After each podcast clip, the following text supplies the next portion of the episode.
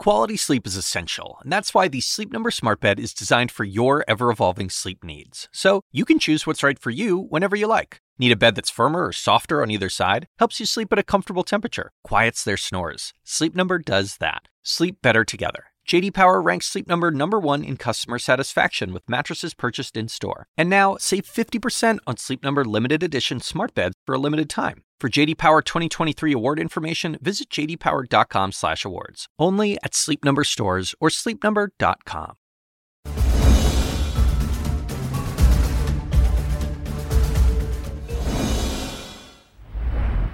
Good evening, everyone. I'm Laura Coates. And I'm Alisyn Camerota. This is CNN Tonight.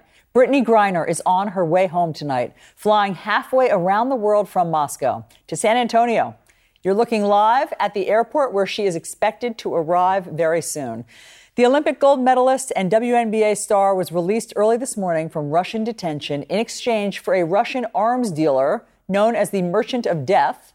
But the prisoner swap left American Paul Whelan behind in Russia, where he's been detained for nearly four years. And in just a moment, I'll actually talk to the White House press secretary, Karine Jean Pierre. I'll ask her about those who say the negotiations failed because Paul Whelan was left behind and whether expanded anti LGBTQ laws in Russia added to concern over Brittney Griner's detention. Also, first on CNN, four high profile Trump allies could face criminal referrals from the January 6th committee. So we'll tell you who they are and what that would mean. Lots to talk about tonight for sure, but the big news is the release of Brittney Griner after 294 days of wrongful detention in Russia.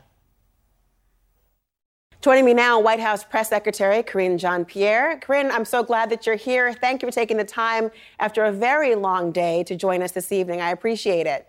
Thank you so much, Laura, for, for having me on today. You're right, it's been a very long day, but I'm happy to be here with you. I mean, especially about a day like today, most people woke up to the news that Brittney Griner had been freed, and there was a range of emotion. There was concerns, obviously, for the families of those who have not had that success diplomatically, but there's also elation for those who have been waiting for this day, not the least of which are the loved ones of BG, as she is known. I wonder what you say, Karine, to after a day of hearing the reactions. What do you say to those that this may have been perceived as a failed negotiation because it did not include Paul Whelan?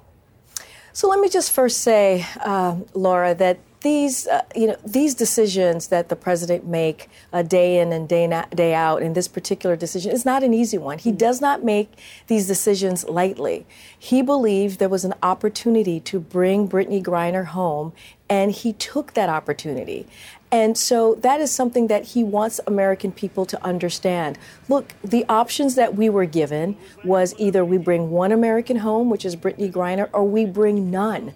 And so the president took uh, that, made that decision to bring home Brittney Griner. Look, here's the thing: the president has promised since the beginning of his administration that he would do everything that he can to bring American citizens who are being wrongfully detained abroad, and he has kept that promise. And he's brought home, as we saw back in April, Trevor Reed, today, Brittney Griner. And he understands. He actually said this this morning when he spoke to the American people with Cherelle by his side and the vice president by his side. He said uh, that he understands at this moment, that today is incredibly difficult uh, for the Whelan family. And he is going to keep his promise. He's going to do everything that he can to bring Paul home to secure his release as well. The one last piece I want to say is that it was the last within the last several weeks we realized that Russia was willing to do a a, a to, to secure to negotiate uh, for uh, Brittney's release, but they were not willing to do that for Paul. They were not negotiating in good faith, and they had categorized uh, Paul very differently. They have falsely, illegitimately charged him uh, with with uh, you know with with uh, charges that uh, we believe were false. Mm. And so because of that, they were not willing to uh, negotiate for him at this time. But again, we're still in conversation. We are going to do everything that we can to bring Paul home, and that is a promise that the president has made. Well, certainly the family of Paul Whelan and others are hoping for that very result. I do wonder you know, the issue you described, the idea of what it takes to have a good faith negotiation and really the bargaining power comes down oftentimes, as you can imagine, to leverage. And many people are wondering, there's new reporting about what you're talking about, the idea of trying to do all that you can to bring him and others home. What might be the process now in terms of a shift in the leverage? The idea that Victor Bout has now been in that prisoner exchange, I know that John Kirby spoke about Bout never being the bargaining chip, but I wonder what leverage the United States has to try to compel that good faith bargaining and good faith negotiation by Russia. And I understand that's a very good question to ask, but as you can imagine, we have to be really careful here mm. uh, because we're st- we are currently continuing uh, trying to have those negotiations, continuing to trying uh, to secure uh, Paul's uh, safe return. So don't want to uh, lay that out or any conversations that that are happening as it relates to Paul. But I can say this: I just mentioned Trevor Reed that the president was able to get released back in April. There's been about a dozen more from different countries uh, of Americans who were wrongfully detained, held hostage abroad in his administration that he has been able uh, to get released. So this is a priority for the president. This is a priority, and he wants to people to know. He wants the American people to know this is an imperative mm. for him to bring Americans home who are wrongfully uh, detained. Can't get into uh, negotiations and negotiating in public, uh, but again, we have seen uh, the the the what the president has been able to do. His administration administration has been able to do uh, in successes in getting uh, folks released. Uh, but again, not going to get into details on this. I understand the diplomatic prudence completely, Karine. I'm glad that you were willing to even address it. I do want to focus on the person who was released today, and that is Brittney Griner. And you know, earlier this week, President Putin actually signed into law even harsher legislation that was anti-LGBTQ in Russia. She is in a she obviously is an American but she also has fallen into a demographic within Russia where she would have been marginalized, maybe even targeted as a black woman, as a member of the LGBTQ community. Her release certainly probably contemplated what the circumstances were like for her there. Can you speak to the personal aspect of what it is like for this particular person to have been brought home, knowing what she must have been facing? And I note in just the very few clips we have of her even crossing that tarmac, mm-hmm it appears that even her dreadlocks have been taken off, have been cut off. And I'm wondering if just the holistic nature of it all, what is your personal reaction to what you have seen? My personal reaction look, you know, we are, uh, I am thrilled. We are thrilled. I am proud uh, of this president, proud to be working in this administration uh, and the work that the president continues to do uh, to get uh, Americans home, continues to do to make sure that uh, we are safe, that we are well represented, and that he works day in out, day in, in and out, thinking about the American people. That's why I do this job. That's mm. why many of us do this job. You know, when Brittney is ready, we're going to give her the space uh, and we're going to make sure that she has everything that she needs uh, to get back uh, on her feet, uh, offering uh, any uh, mental mental health services or any you know physical health services that she may need to kind of re re-engage, get back into society. We're going to give her and her family that time. as you know, she's on her way to the states and will be landing in the next few hours. And when she's ready to tell her story, and you know, we'll we'll, uh, we'll be happy to hear it. Uh, certainly not going to speak to her personal experiences, but for us, for me, uh, today is a very good day, and we are going to keep. Uh, the president is going to keep fighting for other Americans who are wrongfully detained. Karine Jean Pierre, thank you so much for your time. Thanks you, Laura. Great conversation. Mm. I just can't stop thinking about Brittney Griner on the plane, seeing that picture, that photo, well, video of her. She looks different already. Yeah. Smiling, she looks younger. She mm. looks like the weight of the world is off of her shoulders. However, how surreal it must be. That moment right there of her, how surreal these past 10 months must be for her. And she yeah. must think she's dreaming. I bet it's not going to be real until she touches down and is in the maybe arms of her wife and thinking, am I really safe? Because you can imagine to have one's freedom taken away so quickly that you almost have this sense that it can be done again to oh, you. Oh, yes, so. I'm sure. I mean, we're, we're going to talk about yeah. the therapy and the oh psychological road that's ahead. Absolutely. But right now, I want to bring in retired U.S. District Judge Shira Scheindlin, who sentenced Victor Bout to 25 years after he was convicted of arms trafficking back in 2012. Judge, thanks so much for being here. How do you feel about Victor Bout walking free today? I'm okay with that because I'm so happy that Brittney Griner is home. And whatever it took to get her home, I'm for it. So I am not against Victor Bout being sent back to Russia. This is interesting to hear because so many people say that it really that the swap, while everybody's grateful that Brittney's back, that the swap didn't make sense. He was everybody says he's a bad guy, okay? And so let me just run through it for people who don't know his history. As you know better than anybody, he was caught in a sting operation, okay? After agents um, basically posed as terrorists, and he was willing to sell them hundreds of surface to air missiles thousands of AK 47 machine guns, five tons of plastic explosives to this terrorist group who admitted that they wanted to kill American pilots in Colombia. So, why should he be serving any less than the 25 years that you sentenced him to? You know, I thought the 25 year sentence was longer than it needed to be when I sentenced him. I had to give that sentence. I had no discretion. Those are called statutory mandatory minimums. But why didn't he deserve that with all of I thought it was, what I just spelled out? Okay, I thought it was too high. Remember, this was a businessman who was in the arms trade. He had been in the arms trade for years, but it seemed to me that he had stopped being in the arms trade, but he'd never been prosecuted. And this, our government was determined to bring him to justice and they created this sting operation, and they had to convince him to do it. He really was reluctant at first, there's no question. There are tapes. And eventually he said, Oh, okay, okay, I'll do it. And he was able to do it. And he said, I can produce these, these weapons that you, you ticked off all those weapons. But remember, the words came from the agents. They said, Now you understand that these weapons can be used to kill Americans. And he said, I'm, I'm okay with that. They're my enemy too. But he was really agreeing with them as you would agree with a customer. Mm. If you were a businessman, you'd agree with your customer.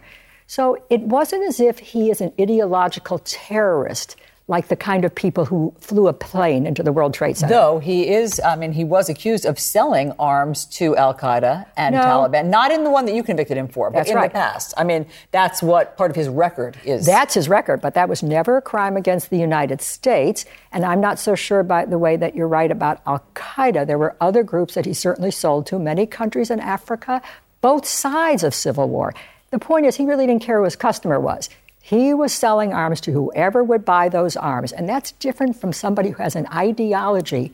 Yes, he, yes, but he's still a bad guy. Oh, for sure. And he's he, still a dangerous guy. And let me just, well, let me. Is he still a dangerous guy? Good question. And so the, I'm interested to hear that you think that he was retired because earlier um, there we had on the former UN trafficking expert. She is the woman who is credited with getting Victor Bout arrested. She just talked um, on CNN uh, to Erin Burnett. Here's what she said. He is what I call a weapon of mass destruction personified. And he's on, he, he will be ready for Putin to deploy him, especially in Ukraine and Africa and other war zones. That is really heartbreaking for me. I do think um, Victor Bout is a security threat, and we cannot minimize this issue, even though it's very important that um, Brittney Griner came home we need to be very proactive here. Um, Putin is going to be ready to deploy Victor Bout. He comes with years of experience, years of contacts. He started in Ukraine. And I think that's one of the areas we have to be concerned about right away. Victor Bout will be a major asset for Putin. So she doesn't think he's retired. She thinks he's going to be a national security. That's right. Threat. She does. But remember, he's now been in jail for 12 years. He's been cut off from his network. And before that, he hadn't been active for a number of years. So if you've lost your network, if you've lost your suppliers, you have to rebuild that network. I respectfully disagree, but she's an expert in national security. I'm not. But from the evidence I heard at the trial, it seems unlikely to me that he can go back in the business now. He's a mark guy. I can't see him going back in the business uh, of, of dealing in arms. You know what's interesting? I mean, and thinking about the idea of the mandatory minimum yes. you had to sentence him to. It's a very important point you've raised. But for many, they're looking at this and saying, you know, there is an imbalance between the allegations against the two, which I'm sure you agree. The Absolutely. allegations against Brittney Griner, otherwise known as BG, and the allegations against Victor Bout. In thinking about the amount of time, would your position be different if he had not yet served any time Oh. compared to the idea of having now served more than a decade? Absolutely. Absolutely. That that I couldn't go along with at all. Surely this man needed to be punished, needed to be sentenced, needed to serve time in prison. But the question for any judge in any sentence is how much is needed to deter and protect the public. I think he's 55 years old. I think he's been in jail a long time. I think he basically is going to get home to the wife and kid. I don't think he's going to be an active arms dealer. Now, the Russians have to replenish their supply of arms. They're low on arms. So maybe this guy can be useful in finding who has arms. Mind you, they found Iran, so maybe they'll find mm. more with his help. And, and Judge, what about the argument that they should have also gotten Paul Whelan for this? That he, that. Victor Bout was such a big fish that they should have gotten Paul Whelan. Well, I'm, the answer to should have is they would have if they could have. They certainly tried to negotiate for the release of two for one. That's something many of us advocated when I talked about this in August when it was first raised. I said it had to be two for one because she didn't commit any crime at all. In New York, it wouldn't even be a violation. We're talking less than a gram of cannabis oil, which is good for your knee and your shoulder and your back. I mean, it's nonsense. That was not a crime. This guy was a serious arms dealer who, as you said, supplied arms to the worst people in the world. So, of course, there was a disparity. And if we could have gotten both of them free, that would have made more sense. However, as the Whelan family said, you do what you have to do. And they agreed that it was, if it was one or none, let's go with one. You know, the, the, the, you're very, very keenly aware of the difficult choices in trying to balance, you know, the the different outcomes. But it seems to me, if he really is retired, I, I do wonder why Russia wants him back so badly. That's a That's the that's the million dollar question that only, frankly, I'm sure Vladimir Putin and his I- I administration don't have such answer. a problem with that. You know, most countries want their own back, and this man was well connected at the top. Sure, he knew Putin, he knew other high levels officials, and they want him back. He's their guy. I get that. Judge, let's hope you're right. Um, Judge Helen, thanks so much for coming in. Thank you for really having me. appreciate it. We've got a lot more to come on Brittney Griner's release as we await her arrival and touching down in Texas. Plus, first here on CNN, the January 6th committee is considering criminal referrals for at least four Trump allies. We'll discuss who and why.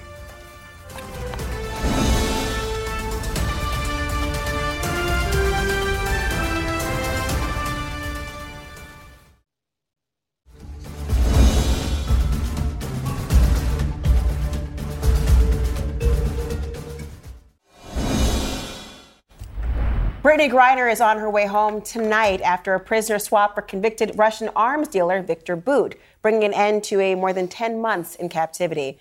But concerns remain over American Paul Whelan, who is still in Russian custody. Plus, first right here on CNN, four high profile Trump aides could face criminal referrals from the January 6th committee. It's got, got a lot talking about tonight to go to, and we're going to bring in our panel CNN anchor John Berman and CNN political commentators S.E. Cupp and Van Jones. What a day. The mm. idea that this is, first of all, in context, you guys, this is now even longer, frankly, than the invasion into Ukraine. Remember, it was a week before that she was actually detained. We didn't know about it for quite some time. And we woke up this morning to this brand new news, and there has been a whole mixed bag of reactions. Mostly great, knowing that she's home, but still a lot of concern for those who've been left behind. What is your reaction to this, Van? Joy. Just joy. Uh, because I understand this is a result of two kinds of power uh, the power of black women who just fought like hell for this. This was not just some act of grace from above. African American women saw themselves in her and fought and fought and fought. And the WNBA women forced everybody, including all the NBA guys, to stand up and be a part of this. So, so there's that kind of power. And then it met the power of a president who knows who brought him to the dance. Black women are the backbone of this party. You can put uh, Briner's name, uh, uh, Griner's name, right up against uh, the first African American female vice president, the first African American female uh, Supreme Court justice. This is a president who understands the value of black women and will fight for that. And you put those two things together, you have tremendous joy. Of course, the, the heartbreak of anyone being left behind, but there is joy tonight. S.E., go ahead. Well, I agree. I think I think there's a little danger in what you're saying, though. For for Biden, I I think he cares about folks like Paul Whelan too. Sure. He call, cares about guys. He cares about white guys, um, and so I don't think this was a choice uh, that he made. I think you can believe two things, and you should believe them both. that this is an unequivocal success for Joe Biden. And um, he did everything he should. He made the right decision. Um, you know, if your choice is one or none, you take one. But at the same time, at a huge cost. Huge. Um, it's a cost to Paul Whelan. Um, I spoke to people who work in this space today, and they said essentially the clock starts over. Mm for Paul Whelan, potentially. That's awful. Um, Victor Bout, not a great guy, a very dangerous guy. I love what the judge had to say. It was adorable, but he's a, a, dangerous guy. And folks have said he could be unleashed to Ukraine in a week. Well, and furthermore, I mean, uh, uh, Minority Leader Kevin McCarthy says that this is bad for national security, that it's a, that an too. incentive for finding more American targets to hang on to. All of these things can be true at once. Right. And I think the way that you're both framing it is so mm. important. This is not a choice between Brittney Griner and Paul Whelan. This was a choice between Brittney Griner and nothing. That doesn't mean that there's still not a very important discussion about whether or not the United States engages with rogue nations like Russia over getting hostages back. That's an important discussion to have. Whether that should happen ever. And, and, and, you know, I think that it, it is happening, and, and I welcome it. I will say there was a distinct change in U.S. policy over this issue. When? The Trump administration. This all changed between 2016 and 2020 when Donald Trump made it a point to do things the United States hadn't really done this overtly before, which was work to get hostages home no matter what the cost. Now, John Bolton said today they were offered uh, Victor Bout for Paul Whelan and they didn't take it. Donald Trump himself seemed to go off the rails and indicate that wasn't the case today. But, but you know, Trump exchanged uh, Taliban, pris- senior Taliban prisoners for two Westerners held in Afghanistan. He exchanged 300, or worked to exchange 300 Houthi rebels in Yemen for a couple of Americans being held hostages. That just wasn't done for a long time because mm-hmm.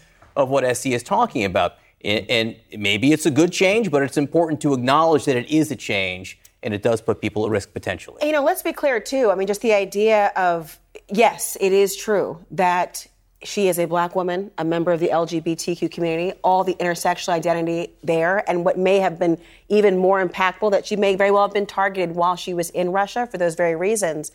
But it's also important to think about taking a step back. This was somebody who was accused of a crime and was not provided the due process we would want for our citizens abroad or even domestically. And we would guarantee to people like Victor Bout, who had a trial based on charges. And that is kind of a fundamental notion of the rule of law in our country. We underscore that in our Constitution and beyond. And thinking of that very notion, that's why, in thinking about these discussions around the committees in Congress right now, the January 6th committee in particular, looking at what happens when we are dismissive of those sorts of constitutional virtues or what we hold dear. And I'm wondering what you guys think about the fact that we are now learning about potential criminal charges and referrals coming out of that January 6th committee, and the fact that, as you mentioned, an unequivocal win for Biden. What does this say unequivocally, perhaps, about the prior administration? What what what do what do the referrals say? Yes. Uh, well, I I I think it's good news. I mean, they don't really mean anything. It's it's symbolism, and we hope that the DOJ has already begun working on um, some of this stuff and isn't relying on the January 6th committee of lawmakers to suggest it, uh, because we we all heard the stories. Uh, but it's good that we're seeing some accountability. I hope this is like step one of Many. Let's look at the pictures of the people that CNN can report that the January 6th committee is considering for criminal referrals. So here they are. They're, they're Donald Trump at the top there, Rudy Giuliani, and then there's John Eastman, and then there's Clark. and Mark Meadows. Mm-hmm. Good there. likenesses, I would say. Yeah, I mean, I like that we all had to put on our glasses yeah. and, and get out. It does look like Mark Meadows. Our microscopes.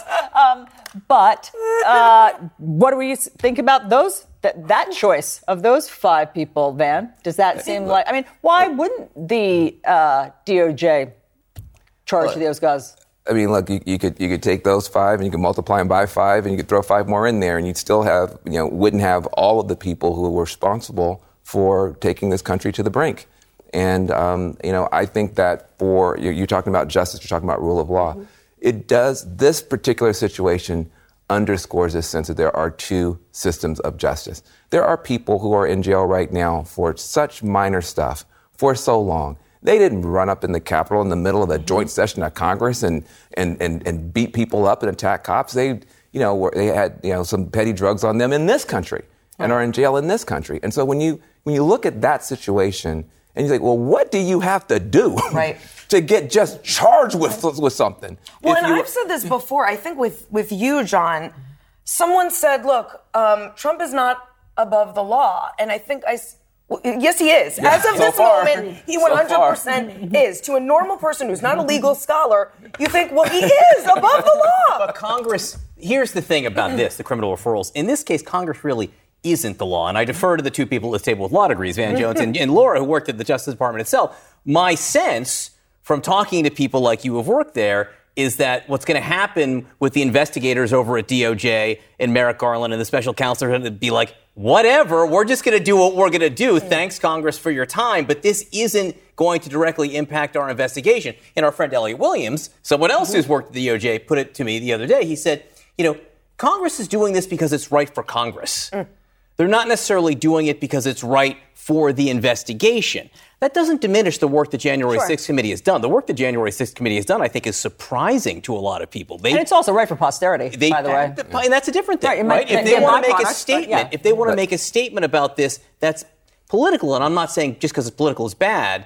Uh, but I think they can. But I do think there is, is a value to uh, normalizing the idea that there can be criminal referrals of any kind against a former president or his henchmen because I do think this is, this is a mixed question of both law and politics. And so, to the extent that one branch of government says, hey, we think there's crimes here, it might make it easier for the executive branch to say, say that. So, I do think that these things can go together. Obviously, it's not Congress's job to put people in jail, but so far, nobody's trying to put uh, uh, Trump in jail. So. But their job is to have legislative oversight and think about maybe there's a way to fortify aspects of our Constitution and aspects of our laws in this country. And we're waiting for that report. I think yes. it's coming out well, they say what the 21st. 21st. We will that's see. right. All right. Thank you all very much. Uh, meanwhile, bringing Brittney Griner home is just the latest in a string of victories for President Biden in the past week. Are people underestimating him at their own expense? Mm. That's next.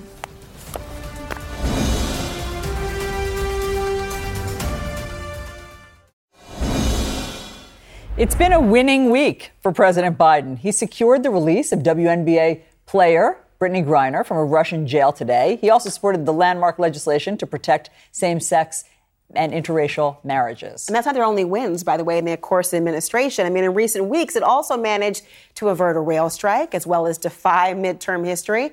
But despite these accomplishments, it still seems that Biden is, well, he's being underestimated. The real question is why? Back with this, John Bierman. S.E. Cupp and Van Jones. John Bierman. Bierman, I mean, he does like he does like I'm just beer. lucky to be here. Thinking, you can call me anything. You know what? I was thinking I heard it and I said it and I was no, like, I should have said beard man. Uh, it would have been beard man. Beer man. Johnny B. Yeah, so I'll start. I'll start with you since I've given you a different name this evening. Why do you think he's being underestimated? I think Joe Biden, and this really started during the primaries. There's a little bit of a tortoise and a hare phenomenon. He was counted out every stage of the way after Iowa and New Hampshire. And he was just, I'm going to stay the course. And then sure enough, he wins. Uh, and then we've seen it in the administration too. Oh my God, everything's going astray. He's like, I'm just going to stay the course. And it turns out okay for him.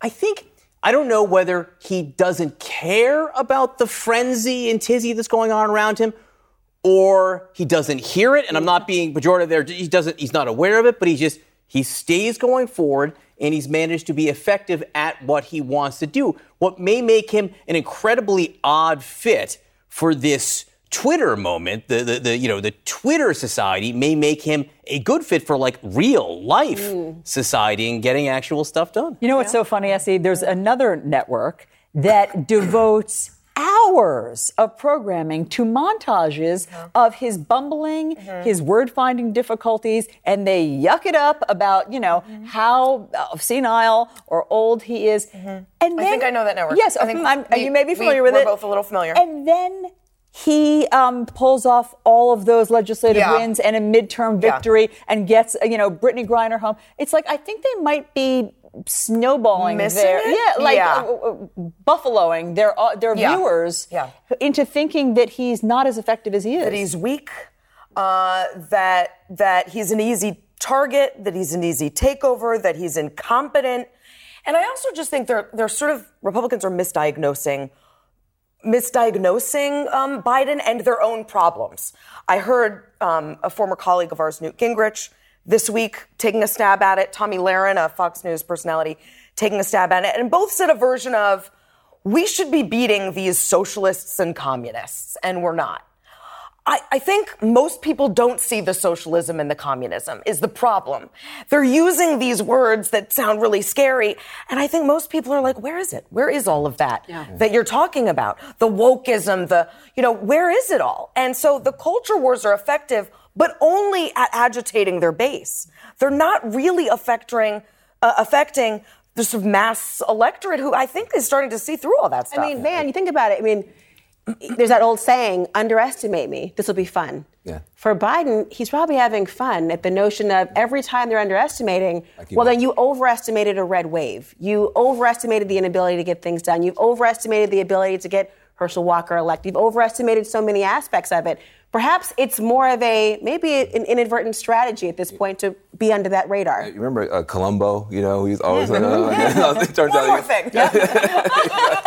um, you know, so so there there is there is a value to being underestimated, but I think it's not just Republicans that are underestimating him. Um, for a, a, bunch of Democrats have been as well. Mm-hmm. I think there's this cognitive dissonance between someone who looks so um, feeble. I mean, he does. He you know, those of us who've known Joe Biden, I worked for him in the Obama White House. You know, he was a he was a, a more you know vigorous figure, and now he's older, and he looks older, and yet his record is that of a colossus I mean, he has pulled off more stuff in the two years he's been in office with this little tiny little majority than a lot of presidents get done, get done in a whole term. And so when you look at somebody, hold on a second, your record, it's like, like you got the most basketball points in a game ever in the first half. Mm. In the first half. But at the same time, you, you, you, you look like you are, are, are, are, are you know, grandpa. And so I think Democrats are just now realizing wait a minute, we've got a winner here. I We've think that's all true, but I also just want to call. I, am not sure he's a very strong candidate going into 2024. He has every right to run. Right, but the approval every ratings right. support what you're saying. I mean, everything that Dan yeah. said is not being reflected in the approval. Well, I, I, I, would put him up against Trump again. That that worked great last time. But a Ron DeSantis or someone else, I don't think he's got it. And it's not just because of Republicans, but Democrats. He was elected to be a transitional president, not a transformational one. And I don't think he can take the party or the country where it ultimately wants to go. And he has a saying, actually, I think, which describes why he's had some of the success and what he wants to do. I just want to make clear people can judge whether or not they like what he's gotten done, but what he's wanted to do, he's gotten done. He always says, Don't judge me against the Almighty, judge me against the alternative. Yeah. Right? Mm. And so mm-hmm. that's where he's benefited a lot yeah. Uh, up until this point, who he's been running against, what he's been fighting against. Um, you know, that may change at some point. Don, The best thing he's got going for him is Donald Trump. Right. You know, if Donald Trump doesn't want to go through with this election, things may be very different. guys, thank you. Yeah. I'm gonna I'm gonna call him John Bierman from now on. I think so too. It's fitting. it had a whole different vibe during prime time. Yeah, I liked it. Well, look, Harry and Meghan are now calling out the royal family in their new docu series, and if you haven't had a chance to watch yet, well, you should stay tuned. It's We've got clips. We have to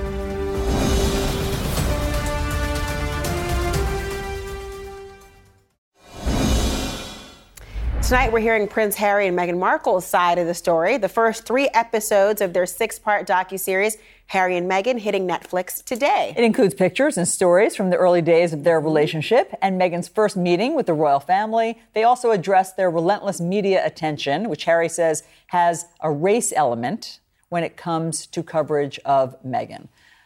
Let's watch. As far as a lot of the family were concerned, everything that she was being put through, they had been put through as well. So it was almost like a rite of passage. And some of the members of the family was like, right, but my wife had to go through that. So why should your girlfriend be treated any differently? Why should you get special treatment? Why should she be protected? And I said, the difference here is the race element. Hmm. Back with us, John Berman, S.E. Cupp, and Van Jones. That's interesting. Yeah. Um, so, Van, I thought that was just very insightful to hear that they all said, well, we all had to go through it. It was a rite of passage. And the difference is the race element. Is it? I mean, the paparazzi, t- tell me what your thoughts about that are, since uh, all I see is paparazzi swarming all of the women at all times. I think this is a, uh, a case of trauma meeting tradition. Um, I think you have two people who had really significant trauma. you know, Harry lost his mom at a very young age. There's not a bunch of royals that had their mom basically killed by paparazzi. And so you just can't say, well, you know, get over it. And then with Meghan, she's a black woman. And once you start throwing out racial stuff, we have a 400 year history of that leading to a lot of violence. And so you have uh, this new modern couple managing a personal trauma and historical trauma, and the, the, the royal family could not get past a tradition. And so you guys just act like everybody else. You should act like everybody else. You want some special privileges. No, we are in a unique situation with special trauma, and you guys need to respond. And the failure of the tradition to give way to the trauma resulted in this whole mess. It doesn't sound like either from the documentary, I think they're, they're exposing that it was something that was like a inadvertent or an ignorance of it, but maybe intentional, that we have chosen ex- in, in, intentionally not to provide through some sort of you have to go through what we went through. But there is something different in you. I mean, it she is a black woman entering the monarchy. It's it is it is different. And, and the I, history of the monarchy is different. There are aspects of it as a black woman. Difference one way she to put would, it, but go ahead. I mean, d- different. yeah. I mean, the idea of and what deserved, she would have to think about. And, and and here's the reality: they deserved the support of their family. They deserved a family that could listen and could adapt and they didn't get that. Well, I mean, now people want to say that she's, and, and, and, now people want to say that she's a crybaby and she's a prima donna, et cetera, et cetera. That I is ask, the narrative. People but, but, I, but I, I, ask anybody, you put yourself in that situation, and you imagine all those people coming at you, and you live in a, you live on a continent with actual Nazis, et cetera, and say that you would be happy to have no protection. Yeah, all I'm saying is that she, she and she was asking at whatever 88 year old traditional woman to adapt. And I don't know if that woman was. Also, we, we live in a country with actual Nazis. I just want to point that out, too. Fair enough, fair enough. But uh, listen, I. How do you see it? I, well, like I said last night, I, I don't really watch the Royals, and that's my right. We won a war over it. Um, but listen, I'm glad that they're telling their story and what they went through. And I think it is eye opening and it's a good reckoning. What I don't like is how broadly they painted this story. I mean, they throw the whole of the UK as racist, the media is racist, the paparazzi are racist, um, Brexit supporters are. They're very broad about how they talk about what they went through, very personally, what they went through. And I wish they were a bit more surgical, unless they truly believe that everyone is is like that, and everyone there is awful and out to get them. Well, maybe do we have time to play one more clip? Yeah, I didn't about the. Uh, okay, here's the unconscious bias that Harry talks about. This family, sometimes you know you're part of the problem rather than part of the solution, and there is a huge level of unconscious bias. The thing with unconscious bias is it's actually no one's fault, but once it's been pointed out or identified within yourself, you then need to make it right. What's interesting to me is the idea of, I mean, we were talking about the monarchy and painting with a broad stroke. I mean, his family, which normally would be your personal family, you think about it, if your family is synonymous with a country, how can you avoid painting with a broad stroke? So there's, I, have been doing a lot of research, which is to say I watched two of the episodes um, with a mixture of like rage, ennui, and arousal. It's crazy what's going on there. But there's a quote from a guy, James Holt, who is a former palace spokesman, who says, there's a family, there is this family anointed by God and by blood to rule over our country and other countries around the world. It's a mm. difficult conversation to have, he says, which encapsulates my whole feeling about this. Sometimes just take a step back and it sort of makes my hair hurt. It's insane. I know you've always felt it's insane what we're talking always felt about. the monarchy. And, and so what I like about this documentary is that it's it's at least bringing up the conversation about the whole thing again yeah. and making people look at it and go, wait a second, what are we actually talking about? Let alone talking about in America. Yes. Whereas SE, my favorite Massachusetts girl, points out, like we fought a war to like get whole war. And you thought you'd yeah. be done with it. I thought I'd be done with the whole war. Um, all right, friends, thank you for all of the different perspectives, and we'll be right back.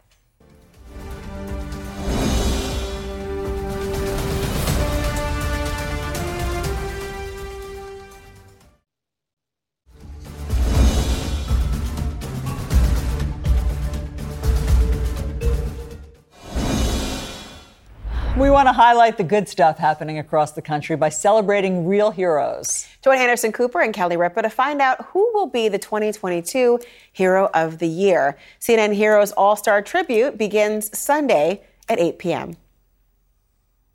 Sunday.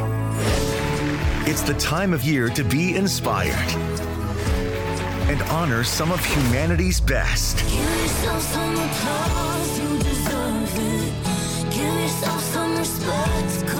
We have found homes for almost 3,000 dogs.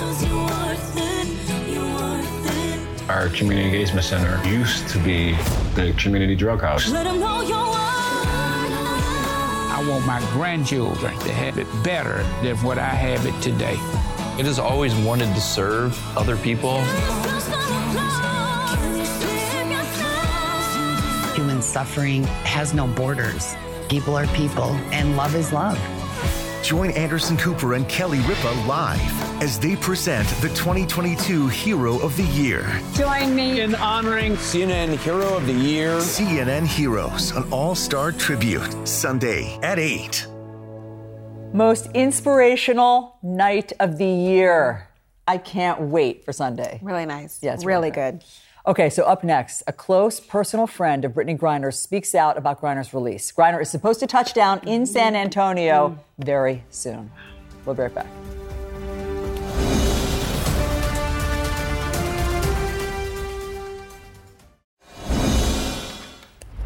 Well, Brittney Griner is flying home tonight. She was released from Russian detention, a penal colony, today in a prisoner swap after being wrongfully held for nearly 300 days. And she's expected to arrive soon in San Antonio, where there's a Defense Department program known as PISA. It stands for Post Isolation Support Activities. I mean, just think about yeah. how she had has to reacclimate, how she can re-enter after 10 months in something like that. So yeah. this is meant to help Americans who've been detained acclimate somehow back to normal life. And of course, she's somebody who's a celebrity, so she can't just have, I'm sure, a period of anonymity. Mm-hmm and be in a sanctuary, which is interesting in and of itself.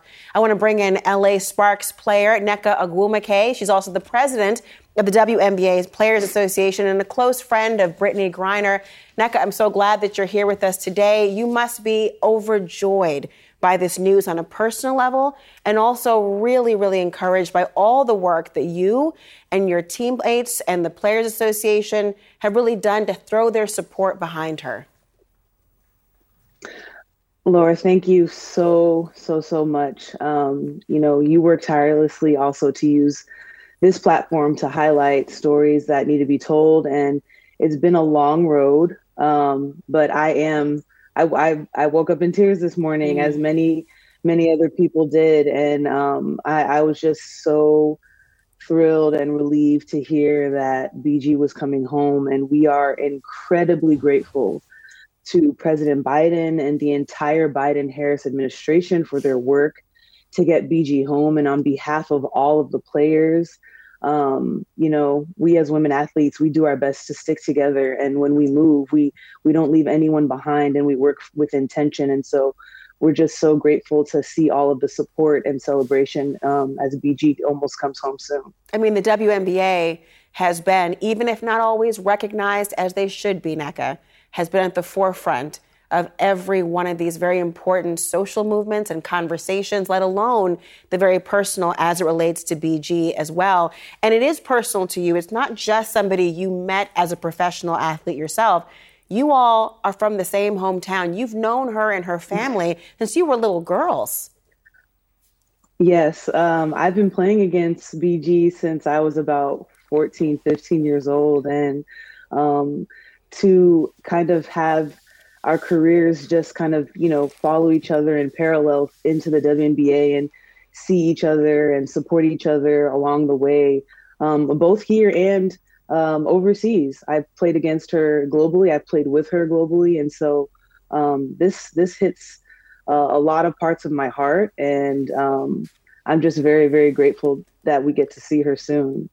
Nneka, do you think that the impact of what she has gone through is going to impact other players in the WNBA who, frankly, because of salary discussions and that you do not match your male counterparts, although you more than match and compete in your athletic prowess, the salaries are not commensurate, are not similar, are not equitable, forcing many athletes to go abroad and play. Will this, do you think, impact the resolve or the intention of other players in your league to seek out opportunities abroad? I'm I'm happy you brought this up. You know, this is uh it's already impacting. You know, it was impacting even before this unimaginable situation that um, BG went through. Um, you know, she we have to highlight why she was over there, and and it's the overarching umbrella is pay inequity, and that's something that continues to be um, a point of contention when it comes to how the players, especially women athletes, follow their dreams and are compensated um, and paid adequately. And and I think you're right. You know, this is something that this is something that cannot disappear. This is something that's forefront on the conversation. Um, and I just hope that it gets better. I hope opportunities and resources are more and investment is more so that players don't feel like they have to make decisions between, um, you know, life and death when it comes to just trying to earn a living doing what they love. And speaking of what she loves, I mean, just the idea of um, her being home with her loved ones, with her wife, with the the family and support that she has. I, I do wonder in terms of a lot of the retorts that are coming out, as positive as so many have been about it, what do you say to those who want to be dismissive of this moment or diminish her to just being a celebrity, to just being somebody who had the attention because it was politically expedient to focus on a black woman? What do you say to people who want to diminish her to her identity in those contexts? Um, you know, I think that uh, this case really um, it pointed to the fact that so many people try to impart upon others is that it's you really don't know until it happens to you. And I'm speaking as someone who's not even, you know, Cherelle or a, a direct family member. I, I feel that I'm close to BG enough for for this to matter. And I think also as women in this world, as a mostly a mostly black a black league of women, it, it's it's very difficult to hear um, non-celebratory comments when it comes to BG, but she remained resilient and her courage and integrity, and hopefully also the joy that's being expressed um, overwhelmingly for BG's return will also be a part of the reason why we continue to highlight why the next Americans need to come home. Mm. That's something that we've always prided ourselves on in the WNBA is we learn through experience. We come ready because we link arms. We may not always know exactly what to do, but we lean on the experts. We lean on those like you who give us platforms for us to educate ourselves to do better for everyone. And and we're hoping that um, in support of BG that we can continue to advocate for the return of all Americans because that is the first priority. Um, using Americans as hostages, um, no matter what what type of social status they have, is not right. It's a moral issue, and we have to focus on that um, as opposed to reasons why some or others shouldn't come. We're very sad for Paul Whelan's family, and we hope that that he would have been included. But we have to continue to advocate for those that are still over there. Nneka Ogwumike, thank you so much. Really important to hear your insight on behalf of the Players Association. I certainly hope you're able to speak with your long friend in a long and in, in short time. Thank you. Thank you for having me. Hmm. Alisyn, really important to think about. I mean, knowing her since she was 14, a lot of people getting to know BG as she's known as a professional athlete. But imagine what that's like to have watched your friend, your childhood friend, long term friend, enjoy that. And never know if this is the day. Should you yeah. get your hopes up this day? Yeah. I'm sure there were all sorts of false starts and false hopes, and then they would be, you know, dashed and then for it to them to wake up to this, and as she yeah. said, she woke up crying. Unbelievable. All right, let's bring in to talk about what's next. That's CNN counterterrorism analyst Philip Mudd or Phil Mudd, as we call him, and Jonathan Franks, the spokesperson for the Bring Our Families Home campaign. He worked to get Trevor Reed free. Gentlemen, great to see you. Phil, um, was this a good trade? I mean, trading, obviously, everybody's happy to get Brittney Griner home. Obviously, that's a huge victory. But trading her, having to trade her, having to let this arms dealer who was convicted for selling weapons to terrorists who wanted to kill Americans in the past. Um, was this a good trade? Yes. My first answer is what's your option? If you want to go to Vegas and play against the house, if you want house odds, you're not going to get it. Mm-hmm. If we're going to go to the Russians and say we want an equal table, we want her back more than they want Victor Bout back, the Russians are going to say no. If you want to go to a Mercedes dealership and say I want a new Mercedes for 20 grand, they're going to say no. We were the weaker party here. We wanted an American citizen home, an American citizen who committed at best, at most, a minor misdemeanor against a pawn scum arms dealer we didn't have an option here, Alisyn. And I think the answer is bring her home. I realize people want other American citizens home, but if you can get one home, bring her home. We didn't have any options here. We were the weaker player here, and they played us. You know, thinking about that, Jonathan, I, I, I want to bring you in here because if you think about the idea of the leverage that Phil is alluding to, when you're talking about other Americans who are believed to be wrongfully detained, like Paul Whelan and others, even in Iran and other places across the world, I wonder what leverage you anticipate the U.S. being able to have available to bring him home. Hey, and thanks for having me tonight. It's an important question. I we I, as much as I, I think Victor Bout was obviously the marquee. Um, uh, but there are still Russians in our custody that uh, President Putin is very much interested in. So I'm, I'm hopeful that um, um, we can get on with trading for Mr. Whelan as soon as possible. Well, it's interesting. Um, CNN got an exclusive interview with Paul Whelan today from the Russian jail, and he thinks that he is and has always been in a different category for some reason in Russia. So here's what he told us. They've always considered me to be at a higher level um, than other criminals um, of my sort, and um, for whatever reason, uh, I'm treated differently than another um, individual here from a Western country that's also on a charge of espionage. So even though we're both here for espionage, um, I'm treated much differently than he is. And my treatment is also much different than um, others held for espionage at other prisons. Phil, what do you think that's about? Boy, I think this is more about domestic politics in Russia than it is about America. You could look at this and say that this is about dividing America, that this is about using Paul Whelan. I mean, why would you allow him to go on American TV to divide America, to say, you know, Joe Biden can't bring him home? I think there's an equal part of this that would be Vladimir Putin telling his people, look, we have Americans here who are drug users. I'm not saying that's right. I'm saying that's how they would portray Brittney uh, Griner. We have American citizens here who are spies. I'm here to protect Russia. This man is a, is a spy. He is at a higher level, and therefore I'm going to demand a lot for him. I think this is domestic politics in Russia more than America. You know, I'm thinking about what it's like for her and Brittney Griner in particular as she's coming home. Jonathan, can you speak to what it's like? I mean, the idea of coming from this circumstance to touching down in Texas. I know there is a program of some sort to reacclimate one from being in the position that she's been in. But what is that process like to try to assist in that moving of the needle?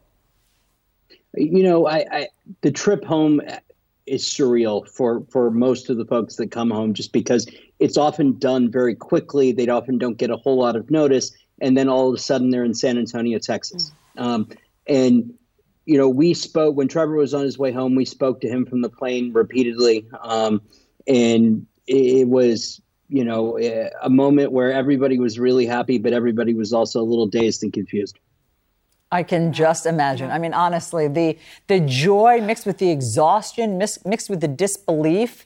Um, obviously, it's going to take, I would imagine, a long time for her to reacclimate psychologically. Gentlemen, thank you very much for your expertise. Really great to talk to you thank tonight. You. Okay, so the DOJ looking to help Donald Trump, him uh, looking to hold, not help, not help, hold Donald Trump in contempt of court for failing to turn over all of those classified documents that he was keeping at Mar-a-Lago. There's more news on the investigations tonight, so we'll tell you about the high-profile Trump allies who could also be in hot water. Mm.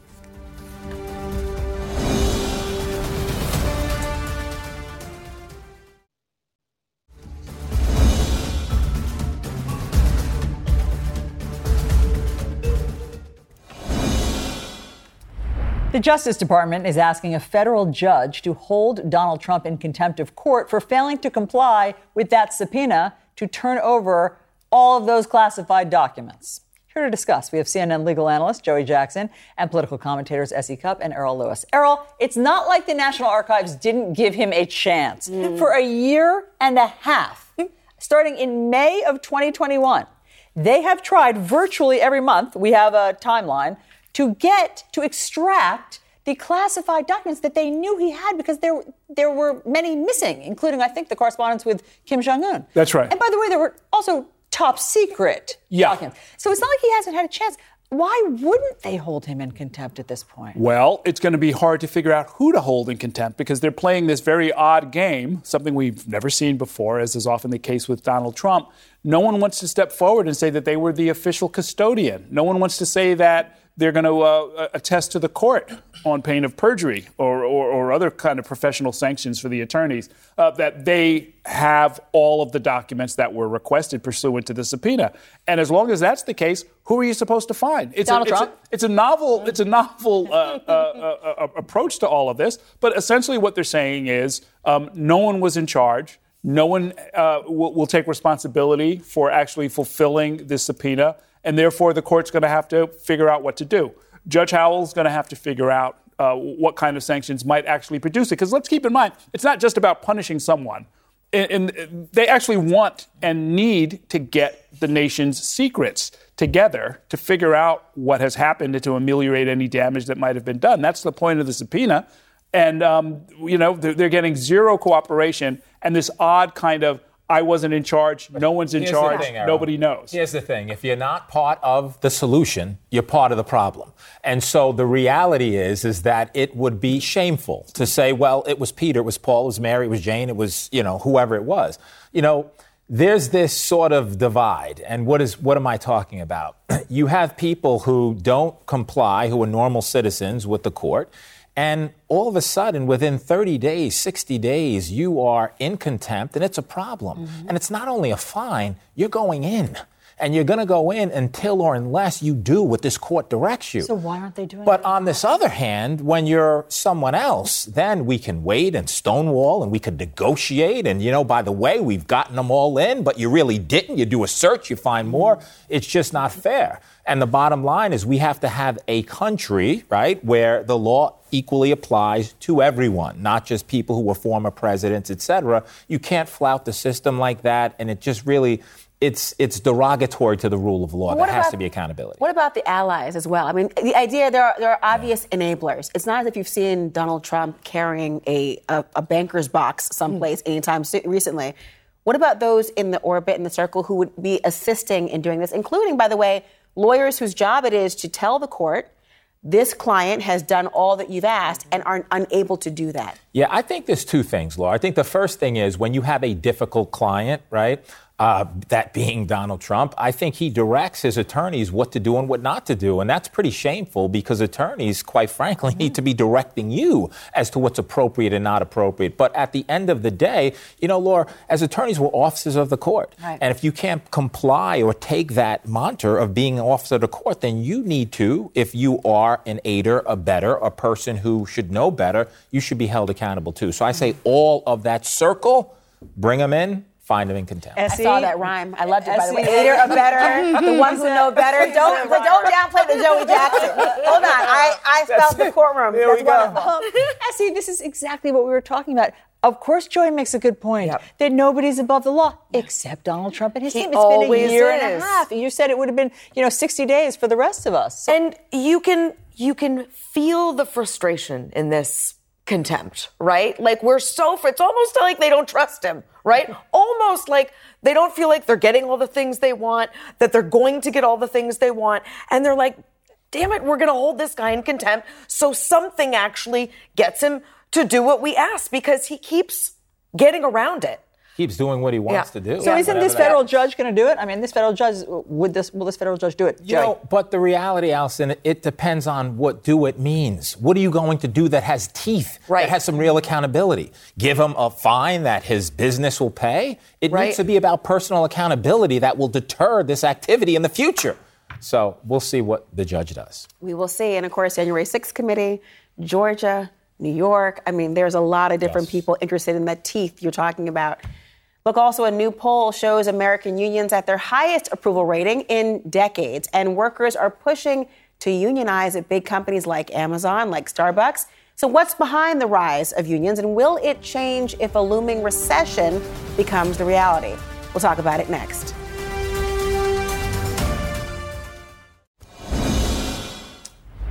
For the first time in decades, employees at the New York Times staged a walkout. Today, more than a thousand Times workers participated in a 24 hour strike. The strike comes after more than a year and a half of failed negotiations between management and the union representing staffers to forge a new contract. And really, it's part of a broader trend of unions and workers that are pushing for more after a year of historic inflation. But with many warning of this looming recession, will the balance of power between labor and management shift? CNN political analyst Natasha Alford joins us, and S.E. Cupp and Errol Louis are also back. I mean, this idea of the shift, Natasha in particular, and just the idea of what we're seeing. This is a time when we have a president who says he's the most pro union president mm-hmm. that we've ever had. Yeah. Um, there has been the aversion of the rail strike. There was a lot of consequential information surrounding that. But I wonder, from your perspective, what this time tells you about the power of workers and the power to unionize now. Well, when you're bringing up the Biden um, response to the rail strike, there were actually uh, members of that union. So there were multiple unions who were part of that conversation. Four of the unions voted against um, you know, what Biden was proposing because of paid sick leave being left out. And they felt so betrayed, right? How do you say that we are essential to this country and to this economy and you don't even give us paid sick leave? But that is the reality, I think, for many industries. In the pandemic, we saw people were called essential workers, but they weren't being treated like they were essential. They weren't getting the benefits, they weren't getting the wages. And so workers are realizing their power. There was a time when unions were very strong in this country, mm-hmm. uh, you know, and for different reasons, outsourcing, union busting, that changed. But workers are reclaiming their time, so to speak, reclaiming their power and saying, you need us. And when you flex that power, people have to mm-hmm. respond. It's interesting, S.E., because um, the opinion of uh, unions has gone up in the past decade. So if we yep. look at, it was at its lowest point in 2009, only 48% approved of labor unions. Today it's at 71%. percent mm-hmm. Yep. So what's that Huge. about? And well, I, I will also just say, however, union membership is down and it's been declining for decades. But I think the pandemic was a reckoning for anyone who worked in any environment in every sector we learned we could ask for more. Now, I'm a conservative, won't surprise you to learn I do not like unions. I was a member of that union that walked out of the New York Times. And so this isn't political for me, this is personal. I didn't like feeling like I was handcuffed to a group that could decide my pay, my hours, the way I was treated, if I had to walk out of my job or not, because those contract negotiations happened all the time at the New York Times when I was there. I didn't like it. And so I think the idea of unions is very popular now and growing in popularity. But the reality is much tougher. There is union busting. It's harder to join a union. There are disadvantages to being in a union. And I think people over decades have gotten to learn that. But who we identify as a union person now, I mean, that image is changing over time. I mean, the idea of individuals at Amazon, at Starbucks, the Microsoft, the face, Microsoft, the yeah. face of a union person, yeah. very different than the stereotypical, you know, creative Hollywood casting. That's right. And what we have here in a lot of ways is you, what you could call a sort of a revolution of rising expectations. There are a lot of younger people um, who were part of Occupy Wall Street. You know, mm. that that wasn't just some phenomenon, right? People sort of took that, and there was a lot of activism in a lot of different jurisdictions around the country where they fought for and got paid sick leave, higher minimum wage, different kind of working hours, uh, and what that has now led to is sort of a and, and, was intended to lead to a, sort of a higher level of expectations where people say well what, what do you mean i can't take a day off because my mm. mom is sick or my kid is sick yeah. um, you know we're going to do something about this the same way we marched in the street for george floyd for occupy wall street for black lives matter or whatever it might have been or against the war and so you know what we now have is a very engaged especially younger people a very engaged populace that's insisting that these things come to the table. That's why you have 71% support, mm-hmm. the highest level since 1965. Mm-hmm. It's why you had, uh, I think, 600, uh, over 640 elections uh, that, that went pro union earlier in the first half of this year alone. So, you know, there are people who are on the move. It's part of a political movement. Mm-hmm. It's part of an economic movement. They have the wind at their backs, and you know, I hope they get everything that they deserve. Yeah, if yeah. you thought the millennials were demanding, Gen Z's not playing around. That generational difference is real about what they expect in the workplace. Yeah, it's really interesting. And and on the mm. flip side of what you were saying, S.E., mm. you you didn't like to be beholden to a union that was dictating, you know, what your salary was and what your hours were. But a lot of people don't like to be beholden to an employer right. who's sure. dictating that without the benefit of somebody on their side. Absolutely, you know? I understand the function yeah. of a union and the upside of a union, but there is there is also downside. I mean, money is misspent. I can't believe like the head of the American Teachers Union made nearly half a million dollars in a year.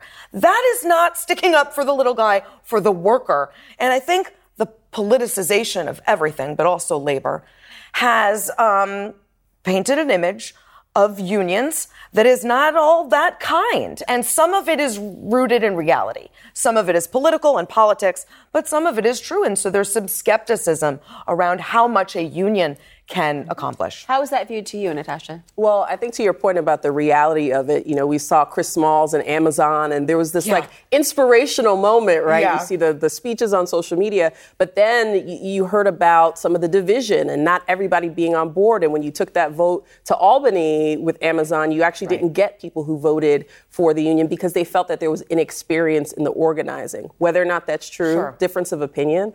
But if you can't get people to believe that you know actually how to get the employer to the table, they're going to choose self preservation. Mm.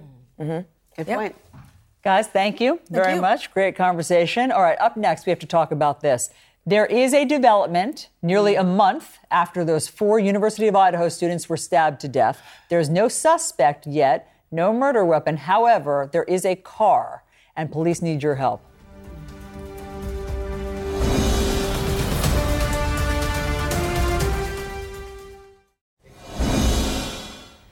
Nearly one month after four University of Idaho students were stabbed to death at an off campus house, police now say they're searching for a white car that was spotted near the crime scene.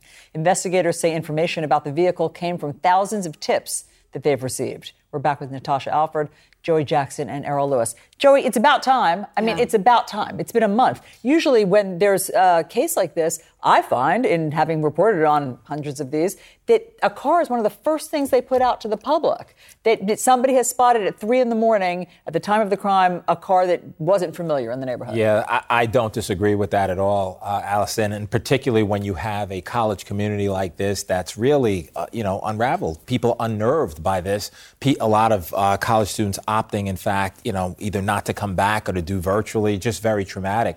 And so, in terms of the investigation, you would think certainly I'm glad they've gotten to the stage now, but in terms of expediting it and ensuring, right, that you're calming the community, you're knowing and getting the confidence of the community to the extent that you're investigating properly, it certainly should have been a development that occurred earlier. Uh, but these cases are tough. Uh, I'm hoping that the forensic evidence and that type thing might lead to other clues so that they can bring forth accountability.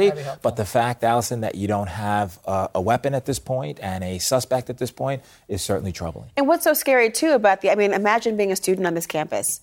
Um, in a world where we already have danger on campuses between shootings and violence, you've now got the idea of this level of violence happening. And Natasha, you think about it, the community is being asked to help. But there is a risk in having the over involvement. Every lead must now be pursued.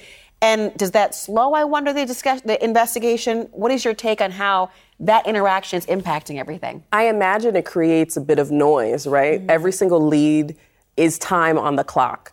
Um, and we live in this, this social media era where more and more people are sleuths. They're internet sleuths, they're investigators.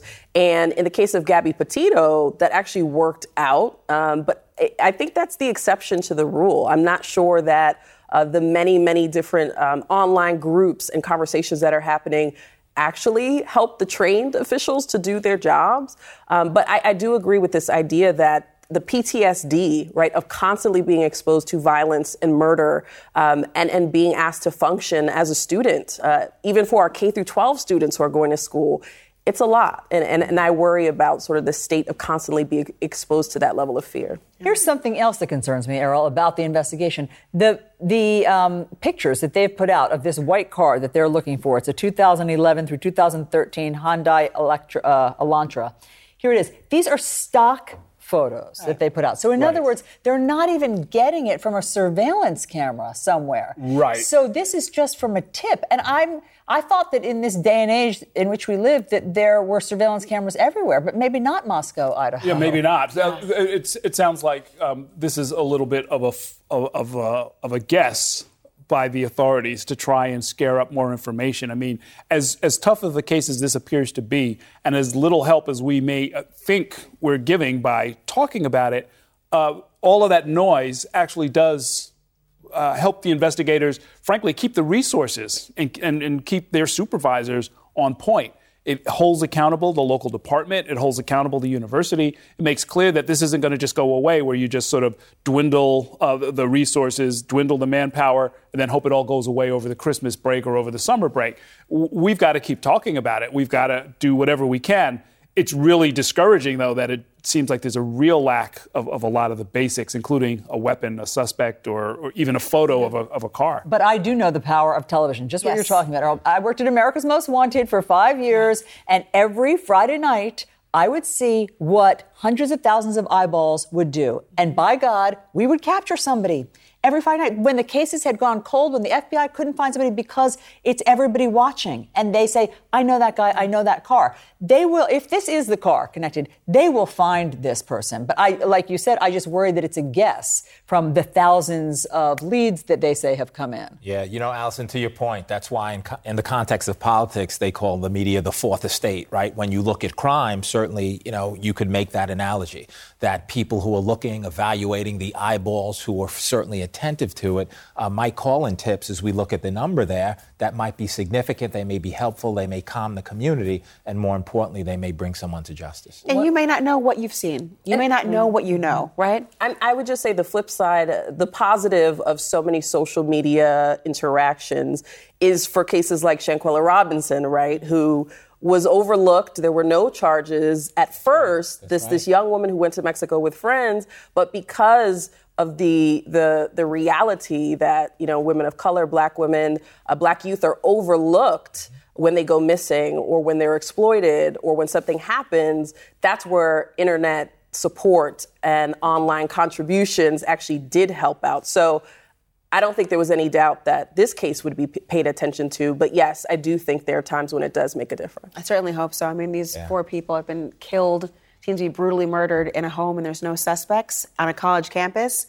I can't imagine what this is like for the families. Well, we had the number up there as well earlier, too. Please, if you've seen anything, please do what you can to help.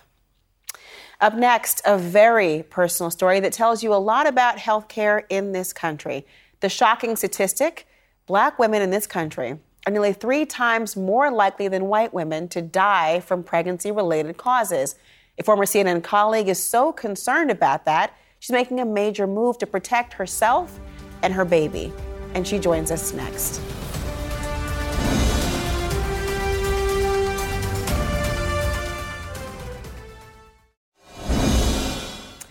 Tonight, a personal story that hits close to home for far too many. A former colleague, Isha Sesay, is pregnant and just moved to New York to give birth. Now, one of her reasons, well, because she's a black woman. And so, black women are nearly three times more likely to be impacted. Yeah, we'll talk about all those statistics. Um, they die in pregnancy more than white women. Uh, so, former CNN anchor and reporter, as, as we said, Isha Sesay, is here to discuss. Isha, you look fantastic. you, how do you feel? You. Feeling remarkably well, apart from the waddling and trying to. How many balance. weeks pregnant are you? Now actually seven months. Wow! So, so, it's it's close at hand, and I'm trying to make the mental adjustment. You look fantastic. So Thank explain. You. I mean, you're you just moved back to New York on Friday. On Friday, wow. um, because you thought that the medical care would be better here. So, to be clear, I started my pregnancy journey in New York. I was working with a fertility clinic in New York. I got pregnant here and I started my OB care here. I had already planned to go back to LA because my mom's unwell. And the, the, the, the, issue I'd been wrestling with while I was in LA was should I come back to be with my black OB, who I felt very safe with? When I explained it to my white friends in LA, they sort of made me feel like I was crazy, as if doctors are interchangeable, you know, mm. care is the same. And a lot of them said, just stay in LA and have this baby. Many healthy babies are born in LA. But the question is, it's not really about the outcome per se, which is obviously critical. It's the experience. And for me, what happened a few weeks ago is that I, I had to meet with another doctor who reviewed some test results, which weren't to her liking. And what I experienced was one of the most traumatic experiences of my life. Um, I sat in this examination room, and within seconds, this woman was trying to push on me a highly risky diagnostic test. Mm. She was talking about terminating my mm. baby. And what struck me in that moment was how quickly she was willing to discard um, my, you know, my life or and the life of my baby.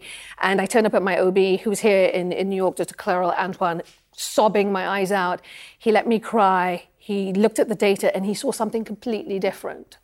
He saw something completely different and he said, I will make sure that you have a healthy baby. I will mm. care for you. And I understood the data in that moment where black women say they don't feel heard, seen, or valued by the medical establishment far too many times. What I, an incredible I can, I mean, experience. I can tell you, I, I can wholeheartedly relate. I remember in my first pregnancy having a doctor be so callous with a misdiagnosis to tell me at the end, and I was in a courtroom, I was in a trial, and took the phone call in the hallway, and he said, she said, don't worry, you, you can still terminate. and it was such a moment of just, I couldn't believe it, and just the expectation that maybe she thought as a black woman, we should not be treated delicately or Absolutely. that we did not have the need, the need, for bedside manner. And I never forgot that experience. Yes. And I was so shaken. I cried for days.